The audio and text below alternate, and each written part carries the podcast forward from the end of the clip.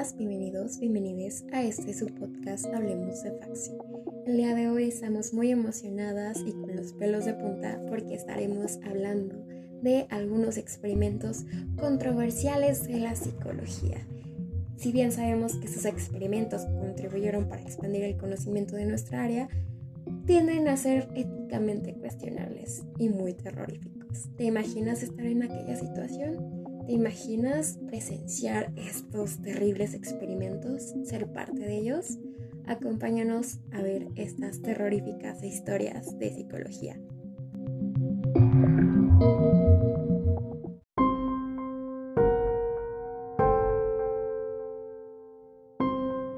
Uno de los experimentos más conocidos y terroríficos de la psicología, llevado en 1920 por el Dr. John Watson y Rosalind Reiner, fue uno de los más cuestionables y más terroríficos. Y sé que te estás preguntando cuál era el objetivo de ese experimento y si esto justificaba las acciones que se iban a realizar. Watson era un gran conocedor de los trabajos de Iván Pavlov. Iván Pavlov, ganador del Nobel de Fisiología por sus estudios en el sistema digestivo. Esto a través de un experimento con perros con lo cual descubrió una de las bases teóricas de la psicología y más importantes. Estoy hablando del condicionamiento clásico. Una manera sencilla de explicarlo es que hay un aprendizaje asociativo entre un estímulo y otro. Esta asociación llevaría a una respuesta. Como lo habíamos mencionado antes, Pablo había experimentado con perros y incidentalmente descubrió esta base teórica para la psicología. Ahora bien, Watson, digamos que se obsesionó con este nuevo conocimiento. Entonces, trató de coincidir estas ideas sobre el comportamiento emocional humano. Cabe destacar que Watson era un empirista, el cual negaba que existiera una razón que explicara el comportamiento antes de que nosotros estuviéramos en contacto con el medio ambiente, con los estímulos y generáramos experiencia. Con lo cual suponía que éramos un lienzo al blanco, el cual se iba pintando y marcando dependiendo de las vivencias que teníamos la experiencia a lo largo de nuestra vida. Y justo para este experimento necesitaba Watson un lienzo en blanco. ¿Y qué podría hacer? Experimentar con un niño. Que de hecho no era un niño, era un bebé con muy poca edad. Esto con la justificación de que era un lienzo blanco, el cual no había tenido tanto contacto con el exterior, no iba a sesgar de cierta forma la experimentación, no se van a combinar los resultados. La intención de Watson era introducir una respuesta de miedo intenso o de fobia a este pequeño bebé por medio de ciertos estímulos. Este bebé o también conocido como el pequeño Albert, fue expuesto a diferentes estímulos para conocer si es que les tenía miedo, cuál era su respuesta. Se dieron cuenta que el pequeño Albert sentía miedo y empezó a llorar cuando dieron un golpe muy fuerte hacia una barra metálica. Y este pues, sonó como un trueno, algo muy parecido, un ruido muy brusco para un bebé. De esta forma, tuvo una respuesta de miedo. Ahora bien, ¿cómo es que nuestros expertos muy poco éticos iban a tener el condicionamiento clásico con qué otro estímulo le Para esto, al principio al bebé se le dejó como un rato, un ratoncito y el bebé pues en realidad nunca mostró una respuesta de miedo. Realmente estuvo en paz y no tenía ningún conflicto con la ratita y no es como tuviera una conceptualización de que las ratas pueden rabia o que estás en un lugar sucio con muchas bacterias. No, porque como lo había dicho, Watson era un lienzo en blanco.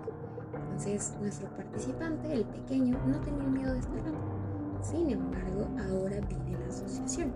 Empezaron a golpear la barra metálica, la cual había generado antes una respuesta de miedo. Para empezar con nuestro condicionamiento clásico, lo que hicieron fue colocar a la rata el estímulo que había provocado llanto y miedo del bebé al mismo tiempo, por lo cual se hizo una asociación. Ahora, cuando Albert veía a una rata, empezaba su respuesta, empezaba a llorar, empezaba a estar nervioso, estar ansioso, inquieto. Por otra parte, también se dieron cuenta que no solamente era con la rata, sino con estímulos muy parecidos a los de una rata, como podría ser una peluca, pelo, hasta luches podrían ser que son parecidos, no de la misma forma, pero tienen cualidades las cuales son parecidas con el estímulo que ahora le da muchísimo miedo a este bebé. Este fue un experimento cruel con un bebé que pues en realidad no sabía qué era lo que estaba pasando.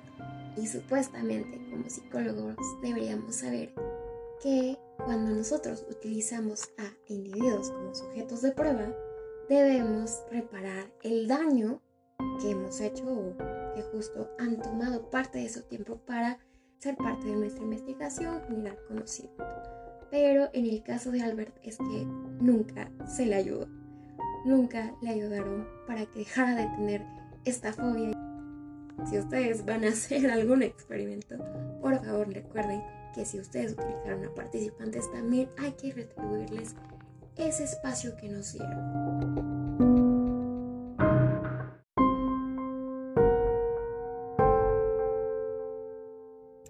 El siguiente es el estudio del monstruo de la tartamudez. Fue llevado a cabo por el psicólogo Wendell Johnson en 1939. Este estudio fue muy controversial y tuvo lugar en el Instituto de Iowa para la investigación de la discapacidad del, habla. El objetivo del estudio era investigar los efectos psicológicos de etiquetar a los niños como tartamudos. Para esto, Wendell Johnson y su equipo seleccionaron a un grupo de niños que no tenían problemas de tartamudez. En algunos casos, hasta eran niños completamente fluidos en el habla. Pero después le dijeron a estos niños que tenían problemas de tartamudez para que ellos se la pudieran creer. Los, también los sometieron a terapias destinadas a curar su supuesta afección. El resultado de este estudio fue que muchos de los niños que habían sido etiquetados como tartamudos desarrollaron problemas de tartamudez real o empeoraron su tartamudez existente como resultado de, las terapias eh, psicológicas. El estudio a menudo es citado como uno de los ejemplos de los efectos perjudiciales de la etiquetación y la sugestión en el desarrollo de trastornos del habla y en la psicología infantil. Sin embargo, también es muy criticado y debatido dentro de la ética de la investigación, pues estos psicólogos provocaron y empeoraron afecciones importantes o significativas en, la vida, además de que los realizaron en niños muy pequeños a los que seguramente les afectó esto durante muchos años de su vida.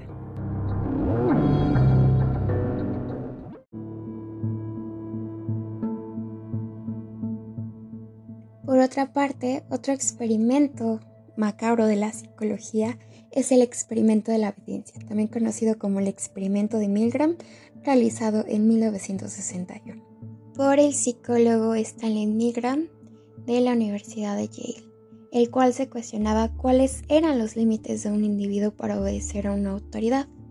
Es por ello que lleva a cabo sus experimentos cuya finalidad es medir la disposición que tiene un participante para obedecer las órdenes de una autoridad, incluso cuando estas órdenes pueden transgredir sus propios sistemas de valores. Reclutó un total de 40 participantes aproximadamente y les mencionó que este experimento iba a ser sobre memoria y aprendizaje. Sin embargo, esto era mentira, en realidad esto estaba disfrazado porque lo que en realidad se quería explorar era la obediencia del participante en base a una autoridad. Para este experimento se necesitaban tres participantes, los cuales se les repartía cierto rol, ya sea de investigador, el cual fungía como una autoridad, el maestro y el alumno.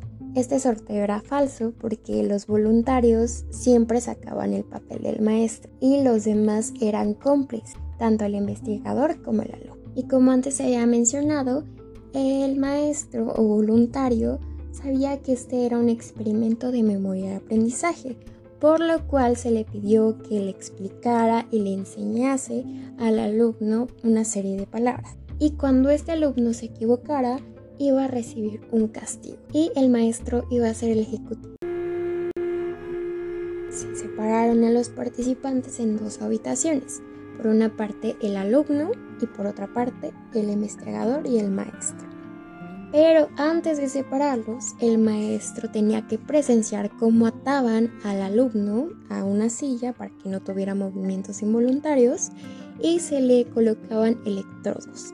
Estos electrodos se conectaban a la otra habitación en donde estaba el maestro y el investigador. Y aquí se encontraron con un generador eléctrico, el cual iba a darle descargas eléctricas al alumno cada que se equivocase. Conforme aumentaban las equivocaciones, iba a aumentar los voltios con los que se les iba a descargar. Iban desde los 15 voltios hasta los 450 voltios. En realidad el participante jamás recibió descargas eléctricas, pero para que nuestro participante no sospechara que era mentira y se la creyera, grabaron anteriormente quejidos, gritos, sufrimiento por parte de este alumno para que él creyera que realmente estaba castigando al individuo. Sin embargo, pues en realidad no lo estaba haciendo.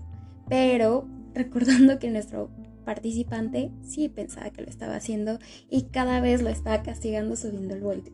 Además, Milgram se aseguró que las intensidades de descarga fueran señaladas desde moderado, fuerte, muy peligroso, lo cual pues incrementaba de cierta forma, pues, y de esta forma nuestro participante sería consciente, entre comillas, de la atrocidad que estaba cometiendo, eh, cómo estaba causando dolor hacia otro individuo, pero al final pues la mayoría seguía castigando a las personas a pesar de que se estaba aumentando los voltios, a pesar de que estaban escuchando estos quejidos de esta persona, el sufrimiento de esta persona, todo porque el investigador que se encontraba a un lado de nuestro maestro estaba fungiendo como una autoridad. Y cuando el maestro se negaba o le decía al investigador ya no quiero, el investigador simplemente decía como sigue, el experimento lo necesita, por favor sigue, continúa, este, no tienes otra opción, es la única opción que tienes, debes continuar.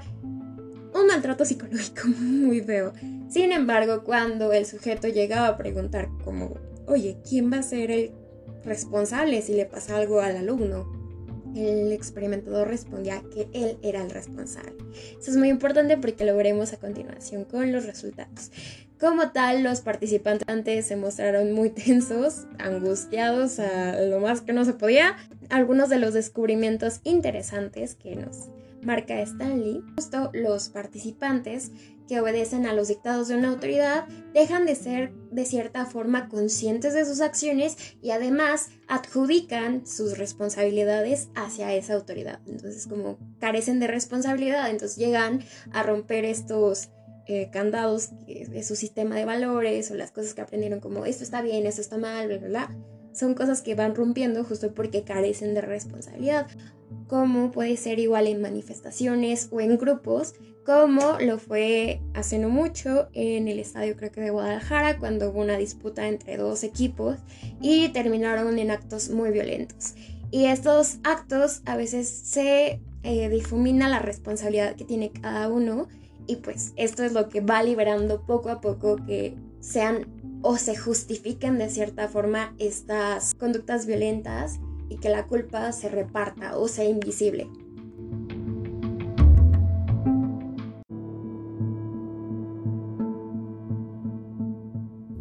El siguiente es conocido como el experimento de la esperanza. Estos son una serie de experimentos realizados por el psicobiólogo Kurt Richer en la década de 1930. Estos experimentos se centraron en el comportamiento de la esperanza y de la desesperación en animales de laboratorio. Es más conocido por su estudio con ratas en el entorno de agua, en donde Richer observó el comportamiento de las ratas cuando se encontraban en una situación potencialmente letal y muy estresante. El experimento consiste de colocar a las ratas en un recipiente lleno de agua y ah, este recipiente tiene las paredes lisas por lo que las ratas no pueden escalar y se ven obligadas a nadar para evitar ahogarse. Richard observó que inicialmente las ratas nadaban con muchísima energía y luchaban para mantenerse a flote.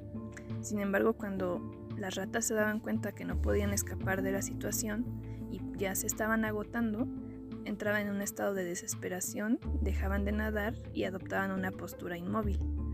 Luego Richard se preguntó qué pasaría si les daba esperanza a estas ratas. Entonces indujo un nuevo elemento al experimento. Antes de que las ratas alcanzaran el punto de desesperación, las sacaba del agua y las ponía en un ambiente seguro y cómodo para que se tranquilizaran. Y posteriormente las volvía a meter al recipiente con agua para que se enfrentaran a la misma situación. Y ahora las ratas nadaban muchísimo más tiempo antes de entrar al estado de desesperación y a, estar inmóviles. Estos experimentos llegaron a la conclusión de que la esperanza puede influir en la resistencia y el comportamiento de un individuo frente a situaciones adversas. El concepto de aprendizaje de esperanza ha sido aplicado en la psicología y en la terapia como una forma de entender a las personas para que puedan desarrollar resiliencia y persistencia a pesar de sus dificultades. Sin embargo, estos experimentos de Richard han sido objeto de debate y discusión en la ética, pues involucra eh, mm, exponer a las ratas a situaciones muy, muy estresantes y muy crueles, si se puede ver desde un punto más empático con los seres vivos. Entonces, bueno, estos experimentos ya no se realizan, ah, pero en su momento fueron muy, muy replicados.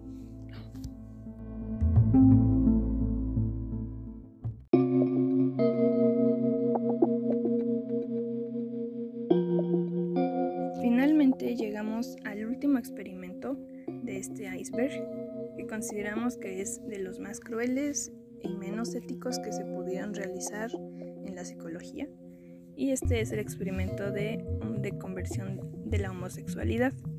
En la década de 1930, el psicólogo George Reckers llevó a cabo un estudio para intentar cambiar la orientación sexual de un niño llamado Kirk Murphy. En este estudio, implicó una, terapia de conversión y otros métodos para intentar cambiar la orientación sexual de Kirk.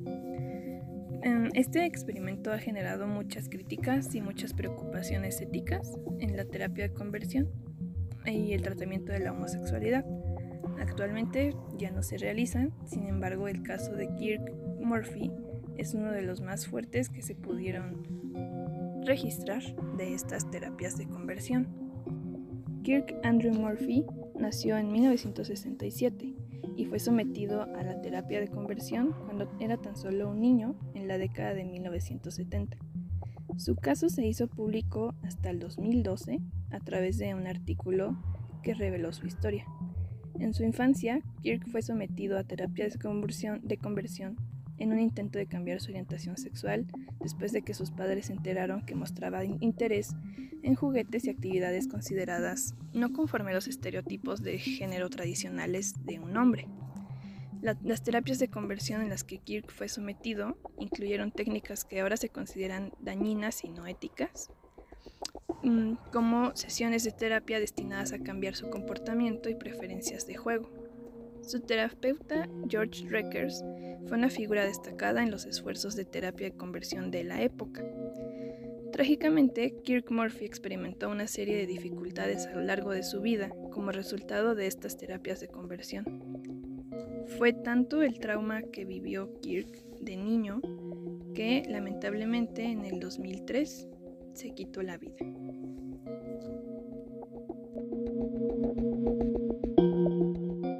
Bueno, esos fueron todos los relatos que tenemos para ustedes el día de hoy. Esperamos que les haya gustado y que se hayan entretenido un rato.